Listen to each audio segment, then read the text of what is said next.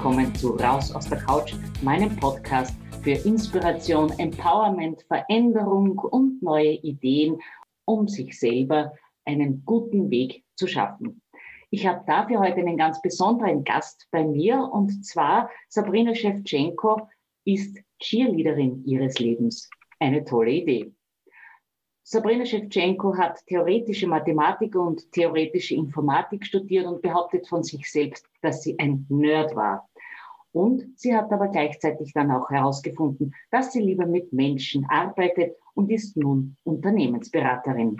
Südafrika, Südamerika, dort hat sie gelebt, gearbeitet und nach zu langer Zeit auf der Überholspur des Lebens und der Arbeitsautobahn hat sie verstanden, dass sie sich um sich selbst kümmern muss. Und so wurde sie Cheerleaderin ihres eigenen Lebens. Sabrina Shevchenko brennt für Female Empowerment und tüftelt seit längerem an einer Educational Plattform für Eltern, die ihre Kinder unterstützen wollen, emotionale Stabilität und Resilienz zu erlernen. Und brandaktuell ist ihr Buch. Das heißt, die neue Generation der Leadership-Frauen. Und da hat sie natürlich die schlauesten Köpfe aus Österreich, Deutschland und der Schweiz zusammengeholt und einen strukturierten Guide entwickelt.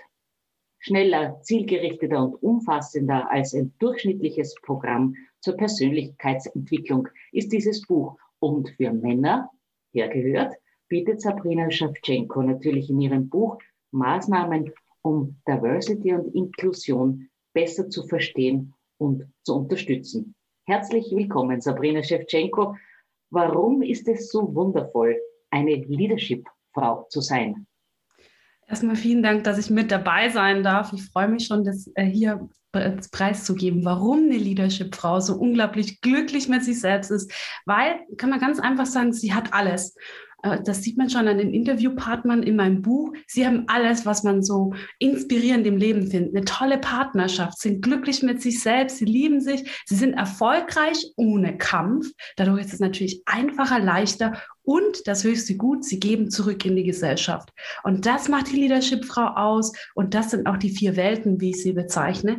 Denn wenn wir nur in einer Welt arbeiten, nur in einer Welt meistens auch kämpfen, werden wir in der Balance unglücklich. Und deshalb muss eine Leadership-Frau alle Bereiche beachten. Und dann hat sie das vollkommene Glück, die Inspiration und innerliche Energie, das zu tun, wofür sie brennt.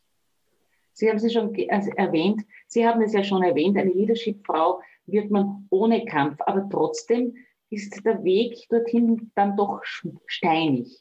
Und trotzdem kann der Weg dorthin steinig sein. Wo sind denn da die Schmerzpunkte? Der Weg selbst ist ähm, meistens mit Energie- und Zeitinvestment verbunden, den wir am Anfang nicht abschätzen können, wie viel Gewinn wir am Ende rausbekommen. Deshalb wirkt es, wenn wir starten diesen Prozess oder viele starten deshalb nicht diesen Prozess, weil es aussieht, als müssten wir sehr viel Energie investieren. Und das ist, wir können uns nicht vorstellen, was dann am Ende rauskommt. Das dass man so eine glücklichere Version von sich ist, eine erfüllte und eben ohne Kampf seine Dinge erreicht. Und am Anfang des Prozesses sieht es nach viel Energie aus, nach viel Arbeit und nach zu vielen Steinen. Aber im Grunde genommen ist, wenn man es in der Retro-Perspektive anschaut, wird man sehen, es waren Kleinigkeiten versus das, was man die letzten Jahre oder Jahrzehnte investiert hat und was man zurückbekommen hat. Jetzt heißt es aber immer, wenn ich einen Weg gehe, soll ich ein Ziel haben, ein Ziel definieren. Aber Sie sagen ja gerade, das weiß ich ja dann nicht, wie es mir geht. Ich spüre es vermutlich oder wünsche es mir. Und diese Steine, die sind ja dann oft, werden ja dann ganz große Berge, die man manchmal gar nicht überwinden kann. Wie räume ich denn diese Hürden aus dem Weg und gewinne neue Kraft? Also das Erste ist natürlich, sich zu suchen, und das ist ja das Thema Netzwerk und inspirierende Kontakte. Ja, also wenn man so einen Transformationsprozess beginnt oder in diese Richtung gehen möchte, ist es immer sehr, sehr sinnvoll zu schauen, wer ist schon da, wo ich sein möchte, ganz platt gesagt. Ja, das, ist, das sind die Inspirationen. Die können über digitale Medien sein. Das kann natürlich aber auch im Freundeskreis sein, wo man sich neu Kontakte sucht. Aber das kann in der Arbeit ein Chef oder ein Chefchef sein oder eine inspirierende Dame in dem Bereich oder eben auch ein Trainer, ein Coach und ähnliches, der da schon erreicht hat, was man erreichen möchte. Das ist der erste Schritt, um zu sehen, was hat denn diese Person? Ja, man ist ja angezogen von ihr und dann erkennt man auch mehr und mehr den Mehrwert, wenn man sich mit diesen Personen umgibt. Und dann fällt es auch viel leichter anzufangen und weiterzumachen, weil man ja partizipiert von deren, ihrer Umgebung und ihrer Glücklichkeit. Und die haben dieses Gefühl, I have it all. Ja, dann möchte man natürlich da auch weiter hingehen. Das ist wie ein Sog. Das heißt, es ist ganz, ganz wichtig, dass man Frauen vor den Vorhang holt, dass sie so klassische Rollenvorbilder sind. Ich würde nicht sagen klassische Rollenvorbilder, weil gerade die Damen, die ich auch interviewt habe, die sind eben nicht klassisch. Das ist nicht die klassische CEO, die sich da hochgekämpft hat im Patriarchat oder ganz klassisch sich nur um die Kinder kümmert und nur in Klammern. Ja, ich weiß, das ist eine Lebensaufgabe, sondern die haben für sich festgelegt, was ist was ist für mich Erfolg? Wie kann ich erfolgreich sein und welches Gefühl möchte ich damit assoziieren? Ja, und dadurch kommen ganz andere Werte hoch, die gesellschaftlich aktuell vielleicht als nicht klassisch bezeichnet werden, aber hoffentlich in Zukunft, weil sie uns eben viel glücklicher machen, weil, weil es unsere Erfolgsdefinition ist, ja, unsere ganz spezielle eigene. Und dadurch haben wir, sind wir natürlich viel erfolgreicher, ja, statt irgendwas anders, anderen Dingen nachzulaufen was, was bedeutet denn für Sie, Cheerleader zu sein und vor allem, wie werde ich denn das nun? Also Cheerleader, ne, es geht ja um Leadership im Allgemeinen und wir haben oft einen falschen, eine falsche Perspektive von Leadership. Und ich will nicht falsch sagen, sondern eigentlich zu eng gesehen. Wir denken immer, ein Leader muss sein, eine Person in einem Unternehmen oder in irgendeiner Art von Struktur, in dem er etwas vorgibt und mit anderen mitschreitet in eine Richtung. Ich sehe den Begriff Leader viel größer. Ne? Der ist zum einen natürlich ein Leader für andere Menschen, of course, aber auch ein Leader für sich selbst. Warum? Wenn wir uns selbst nicht behandeln, als wären wir ein Leader für uns selbst, das heißt, den Next Step zu gehen, uns, uns aus unserer Komfortzone zu bewegen, aber uns selbst auch zu empowern, zu eben auch mal zu sagen, stolz auf uns selbst zu sein und diesen inneren Kritiker auf die Seite legen, wird er immer lauter sein als die tollen Ziele, die wir haben, weil wir ja über teilweise Dekaden gelernt haben, das kannst du nicht, das darfst du nicht, das ist nicht in Ordnung. Wir limitieren uns damit.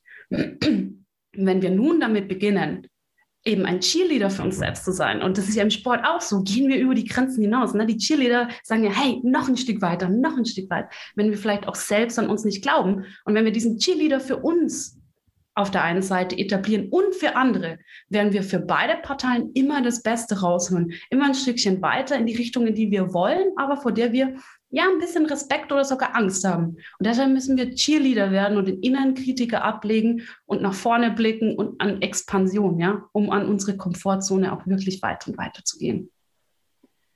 Das scheint jetzt eine, eine neue, das scheint jetzt eine Entwicklung zu sein, die wesentlich mehr auf die Person als auf die klassische Karriere gerichtet ist. Äh, und es verändert sich ja auch in der Arbeitswelt sehr, sehr viel. Was macht denn die neue Generation der Leadership-Frauen anders?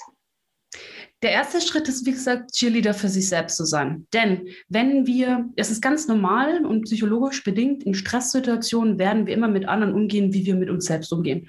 Und wenn wir selbst mit uns, ist ja jetzt mal schlecht umgehen und kein Cheerleader sind, sondern uns runtermachen, uns Restriktionen aufsetzen, uns im Grunde genommen limitieren, tun wir das mit anderen auch. Wir machen die klein, wir sehen nur die Fehler, wir sind mürrisch und launisch, wir lassen mal fünf nicht gerade sein, wenn es sein sollte. Viele dieser Dinge tun wir, weil wir sie mit uns selbst eben machen, mit anderen. Und dadurch kriegen wir gar nicht das Beste aus denen raus. Wenn wir uns selber limitieren mit unserem Erfolg, nur genau das ist erfolgreich, was meine Eltern mir gesagt haben, werden wir genau dieses Modell auf andere anwenden. Erlauben wir uns mehr Freiraum, erlauben wir es anderen mehr. Und dadurch kann natürlich viel mehr Potenzial entfaltet werden und entstehen. Und das weiß die Leadership-Frau und Führungskraft eben. Das heißt, sie arbeitet an sich erstmal oder im Rahmen dessen und dementsprechend kann sie auch mit anderen besser umgehen. Ja, wenn ich mit mir selbst, sage jetzt mal, das ist ein gutes Beispiel, Feedback geben. Ja, wenn ich mit mir selbst emotionslos, wenn ich es jetzt mal objektiv umgehen kann und sage, hey,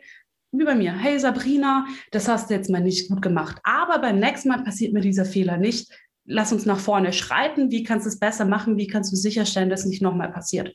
Dann gehe ich mit meinen Mitarbeitern ja genauso um und sage, hey, das war jetzt aber nicht ein guter, guter Move, ne? schau mal, was wir da gemacht haben, wir arbeiten das auf, wie können wir sicherstellen, dass es nicht nach vorne passiert. Wenn ich mir aber selbst absolut keine Fehler erlaube, mich runtermache und sage, was ich für eine dumme Kuh bin oder sonstige schlechte Dinge über mich, limitiere ich mich einer Lösungsfindung und B im Voranschreiten und in der Stresssituation, kurz vor einer Deadline, werde ich auch so mit meinen Mitarbeitern umgehen. Ich werde keine Nachsicht haben, obwohl es vielleicht wirklich ein Fehler war, der halt passieren kann, sondern wir gleich sagen, hier schlecht und was hast du hier gemacht und das enge Deadline und bringe den Menschen einfach so unter Druck, dass er gar nicht mehr gut performen kann. Wir wissen ja auch, Strafe bringt überhaupt nichts, mhm. auch bei Kindern, sondern eben Empowerment. Ne? Man sagt ja, Lob bringt ja viel, viel mehr als Strafen. Und wir bestrafen uns selbst, dann bestrafen wir auch andere. Das ist wie ein Default. Deshalb ist es so wichtig, dass die, äh, dass die halt, äh, dass die Leadership-Frau oder die Führungskraft eben mit sich selbst gut umgeht, sich selbst gut reflektiert, dann kann sie auch diese Teams gut führen und reflektieren, ohne auf ihre unterbewussten Defaults zurückzugreifen. Und das weiß die Leadership-Frau. Und dann kann sie natürlich die Situationen auch ganz objektiv und emotionsfrei analysieren, statt sofort irgendwie krantig zu werden, angry zu werden oder halt einfach ihre Defaults auszuleben. Und das ist unglaublich wichtig und das ist nicht nur für Frauen, auch für Männer wichtig, dass wir da super reflektiert eben sind, was wir privat tun, wie wir uns selbst bewerten und dann eben auch, wie wir andere bewerten. Sie haben es ja schon gesagt, Männer und Frauen gemischte Teams auf Augenhöhe sind sicherlich die erfolgreichsten Teams. Und trotzdem erlebt man, dass Frauen wesentlich selbstkritischer sind und gleich die Fehler bei sich suchen als sonstige Dinge, die eigentlich hilfreicher wären. Worauf sollen Frauen jetzt dann besonders achten? Also erstmal ist ähm, ich habe da einen Prozess auch entwickelt, den ich immer mit meinen ähm, Klientinnen durchgehe. Im Grunde genommen gibt es zwei Vari also zwei Stufen, die unglaublich wichtig sind bei Selbstkritik. Die erste ist, das Ganze objektiv zu analysieren und das zweite ist dann zu den emotionalen Teil rauszunehmen. Also zum ersten Teil. Erstmal rausgehen und die Leute fragen im Umkreis, und dann meine ich vor allem den Chef oder den Chefchef oder den Kunden, passt das? Ist, sind das 100 Prozent, was ich denn eigentlich gebracht habe? Wenn jetzt objektiv zurückkommt, ja, das sind 100 Prozent, super. Dann gibt es eigentlich keinen Grund, um selbstkritisch zu sein. Dann kommt Step 2.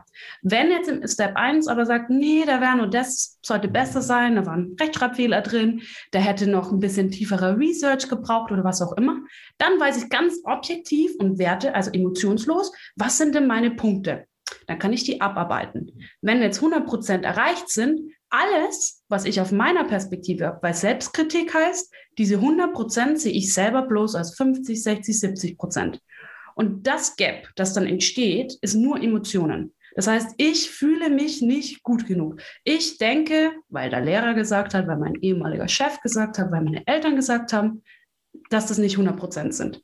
Und das ist ein guter Prozess. Erstmal objektiv alles einholen. Wie sieht es aus? Wie sehen mich andere? Bringe ich diese 100 Prozent? Ist alles gut? Wenn das so ist, Haken dran. Und der Rest, der aufkommt, ist reine Emotionen. Und da kann ich dann nach, also überlegen, wenn das auftritt, hey, zum Beispiel sei Sabrina, Du hast 100 Prozent gebracht, vielleicht 120, ist alles gut. Warum fühlst du dich denn gerade so? Was ist es? Und dann kommt oft auf, weil XY gesagt hat. Ich kann ein Beispiel von mir bringen. Ich war lange kein Autor, weil ich in der Schule schlechte Noten hatte. Ich hatte immer einen Vierer in Deutsch und dann dachte ich mir immer so unterbewusst, Sabrina, du kannst kein Buch schreiben, du hast immer einen Vierer in Deutsch gehabt. Es geht einfach nicht. Und genauso kann man dann analysieren, wenn man von außen eigentlich gutes Feedback hat, dass alles passt und man in sich sozusagen merkt, da ist noch eine Reibung. Und das ist ja wieder genau dann, wenn man emotionsfrei das Ganze objektiv bewertet, nimmt man die Außensicht und legt sie gegen die Innensicht und wird sehen, was der emotionale Anteil ist.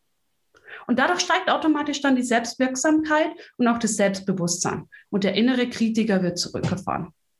Das ist ja genau meine nächste Frage. Woran erkenne ich denn meine Selbstwirksamkeit? Okay, Selbstwirksamkeit ist ein bisschen komplexer bei Frauen wie bei Männern und auf das will ich eingehen, weil es super wichtig ist. Selbstwirksamkeit ist im Grunde genommen mein eigenes Vertrauen in meine Fähigkeit, etwas zu lösen, etwas zu tun. Bei Frauen ist, kann man sich das vorstellen wie Töpfe. Töpfe, die nebeneinander stehen und gefüllt werden. Der Topf, ich habe studiert, ich kann Mathematik zum Beispiel, oder der Topf, ich habe schon ähm, Projekte geführt und der steigt, umso mehr erfolge ich einfach. Ganz wichtig, die Erfolge, die man einfährt, zahlen auf diesen Topf ein. Und für jeden Bereich, also Selbstwirksamkeit ist auf den Bereich fokussiert, kann ich diese Töpfe füllen durch kleine Erfolge und große Erfolge. Bei einer Frau ist es jetzt so, sie guckt, wenn sie eine neue Aufgabe hat oder generell eine Aufgabe, genau in diesen Topf. Und das heißt, wir müssen für diese Dinge Erfolge einfahren. Männer hingegen haben irgendwie können die Töpfe überschwappen, nenne ich es immer. Wenn Mann zum Beispiel einen Mount Everest besteigt und das schafft, das ist ein Wahnsinnserfolg, ja, bombastisch. Bei uns wäre es halt im Thema Sport, okay. Bei, bei Männern ist es so, sie können diese Selbstwirksamkeit umlenken und nutzen das, diese Erfolge in anderen Bereichen. Die können dann sagen, ja klar kann ich ein Unternehmen gründen. Wir Frauen, hä, ich habe doch nur Mount Everest bestiegen, wie soll ich denn ein Unternehmen gründen? Ja, das ist ganz typisch weiblich ist. Das haben wir einfach so in, in uns. Das ist vielleicht auch, zumindest denken viele, viele Frauen so. Das heißt, für Männer, die haben es ein bisschen einfacher wie wir und das müssen wir im Kopf behalten, wenn die dann so selbstbewusst auftreten und sagen, ja, klar kann ich das Projekt leiten, obwohl er noch nie ein Projekt geleitet hat, weil er vielleicht im Fußballverein super erfolgreich war oder irgendwo anders. Das müssen wir bloß im Kopf behalten. Für uns müssen wir sagen, wie weit sind uns, ist unser Topf Projekte führen gefüllt? Okay, nicht so viel. Was ist ähnlich zu dem? Und dann müssen wir gucken, hey, ich habe aber auch schon die Mount Everest Tour geplant. Das ist ja auch ein Projekt. Ach krass, und ich habe in, keine Ahnung, bei meinem, bei meinem Kind in der Schule das ganze Sommerfest geplant. Oder, oder, oder. Und müssen uns ähnliche Dinge angucken und diese Erfolge uns klar machen, hey, die zahlen auch auf dieses Thema ein und ich kann dadurch meine Selbstwirksamkeit steigern. Reicht das noch nicht aus? Kleine, mit kleinen Erfolgen anfangen, um diesen Topf zu füllen. Dann steigt automatisch die Selbstwirksamkeit und umso breiter, also umso mehr Töpfe gefüllt sind, umso mehr steigt unser allgemeines Selbstbewusstsein. Ein wunderbares Bild mit diesen Töpfen. Das kann man sich wirklich prächtig vorstellen und wie das im Zusammenspiel funktioniert. Herzlichen Dank. So kann man feststellen, wie man selbstwirksam ist und die Selbstwirksamkeit steigern natürlich. Darum geht es ja. Jetzt frage ich natürlich meine Gäste immer nach Profi-Tipps, denn sie haben ja alle ein großes Wissen. Man kann sie auch als Coach anfragen, man kann sich ihre Begleitung anfragen. Ganz speziell konzentrieren Sie sich in Ihrer Arbeit auf Diversität und Inklusion. Meine Frage ist nun, wie kann ich Diversität und Inklusion im alltäglichen Leben also das Wichtigste, das A und O ist wirklich zu reflektieren, weil das Problem an, an Diversity und Inklusion ist, dass wir in gelebten, aufgebaut, aufgebauten, über Jahre, Jahrzehnte Strukturen leben und diese nicht mehr hinterfragen. Und das ist ja theoretisch gut. Unser Unterbewusstsein hat eben seine Routinen und Mechanismen, um effizient zu sein. Und diese Effizienz müssen wir mit etwas Energie durchbrechen und uns da verschiedene Fragen einfach immer stellen. Ich sage auch immer, im Beruf und im Alltag sind zwei Fragen immer ganz hilfreich. Die eine ist, wir haben eine Situation, Mann und Frau, und wir tauschen Mann und Frau einfach aus. Ja, das ist eine ganz einfache Möglichkeit, um festzustellen, ob das Ganze jetzt wirklich nicht diskriminierend ist. Wenn ein Mann und Frau austauschbar sind, und da meine ich jetzt nicht in, wirklich in einer männlichen und weiblichen Rolle als Partner, aber in allgemeinen Situationen, wenn die nicht austauschbar sind, dann ist es diskriminierend, offensichtlich. Ja, weil Diversity und Inklusion oder vor allem Inklusion bedeutet ja Austauschbarkeit von den Geschlechtern per se. Und die zweite Frage ist, im Grunde genommen wieder die Selbstreflexion ist, ist in, gerade im Business-Kontext sich zu fragen, handle ich hier gerade exkludierend? Und exkludierend kann sein ein Grillfest, in dem ich nur meine Buddies einlade aber wir Business-Themen besprechen oder Investment-Opportunities oder wir eben die Besetzung der neuen, der, des neuen Head of Marketing oder Operation, was auch immer besetzen, dann handeln wir exkludierend, weil wir die Entscheidungsmacht von jemand wegnehmen, weil wir Business-Opportunitäten wegnehmen. Das kann im Privaten auch sein, die Besetzung des Vorstandes eines Vereins oder ähnliches. Und da ist immer zu fragen, handle ich exkludierend, nehme ich jemanden dadurch was weg, dass wir jetzt nur eine Männerrunde sind. Wir sitzen natürlich auch als Frauenrunden zusammen und da müssen wir uns das auch denken, wobei wir als Frauenrunden weniger Business-Entscheidungen zusammentreffen, sondern mehr socialisen. Und Männer sind in vielen dieser Situationen, packen die das zusammen. Im Fußballverein oder beim Golfen ist ja das beste Beispiel, eben Business betreiben. Wir Frauen beim Kaffee trinken oder wenn wir auch in Sporteln oder Yoga, das sind jetzt typisch weibliche Dinge, aber eben genau den Unterschied zu zeigen, in denen besprechen wir das eigentlich nicht, sondern wir besprechen soziale Netze, wir besprechen ganz andere Dinge. Und da muss der Mann vor allem jetzt mal drauf achten, handlich exkludierend, nehme ich dann die Entscheidungsmacht weg und im Allgemeinen sind die beiden Positionen austauschbar. Also als dritten Punkt, als Führungskraft muss ich mir zusätzlich immer die Gedanken machen, wo muss ich etwas mehr Energie einbauen, etwas mehr Energie aufbringen, um auch zu schauen, ob eine weibliche Person diese Führung übernehmen könnte. Sehr gutes Beispiel hat ein Interviewpartner von mir gebracht und sagt hat, wenn er eine Stellenausschreibung gibt äh, an den Headhunter und eine neue Person sucht, kommen halt neun von zehn Profilen männlich zurück. Und dann sagt er, nein, lieber Headhunter, ich fange nicht an, bevor vier Profile von Frauen kommen. Ja, so 40 Prozent ist ja so die Grenze. Und dadurch einfach reflektiert und zu sagen, hey, diesen zusätzlichen Effort des Suchens, des Machens, den packen wir rein, weil wir wissen, langfristig ist die, der EBIT und der ganze Gewinn und der Profit viel größer. Ne? Und Diversität, die Kreativität. Danke herzlich für diese Profi-Tipps und es lässt sich auf jeden Fall einfach umsetzen, um eben diese Vielfalt in das Berufsleben hineinzubringen.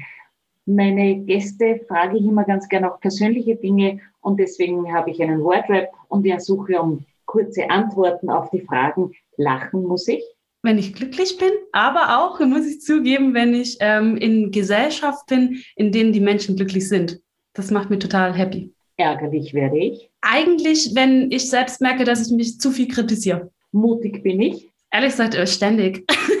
ich finde, Mut kann man immer aufbringen und immer weiter schärfen und stärken. Und glücklich macht mich? Schaukeln. Haben Sie auch ein Lebensmotto? Äh, why not? Ganz herzlichen Dank, Sabrina Shevchenko, für dieses inspirierende Gespräch und das Buch Die neue Generation der Leadership-Frauen ist sicher eine sehr, sehr spannende Lektüre, denn immerhin haben die schlauesten Köpfe aus Österreich, Deutschland und der Schweiz mit Ihnen gemeinsam diesen strukturierten Guide gemacht. Man kann sie online buchen, man kann mit Ihnen unternehmensberaterische Themen besprechen und vor allem man kann bei Ihnen lernen, wie man eine Leadership-Frau im eigenen Leben wird.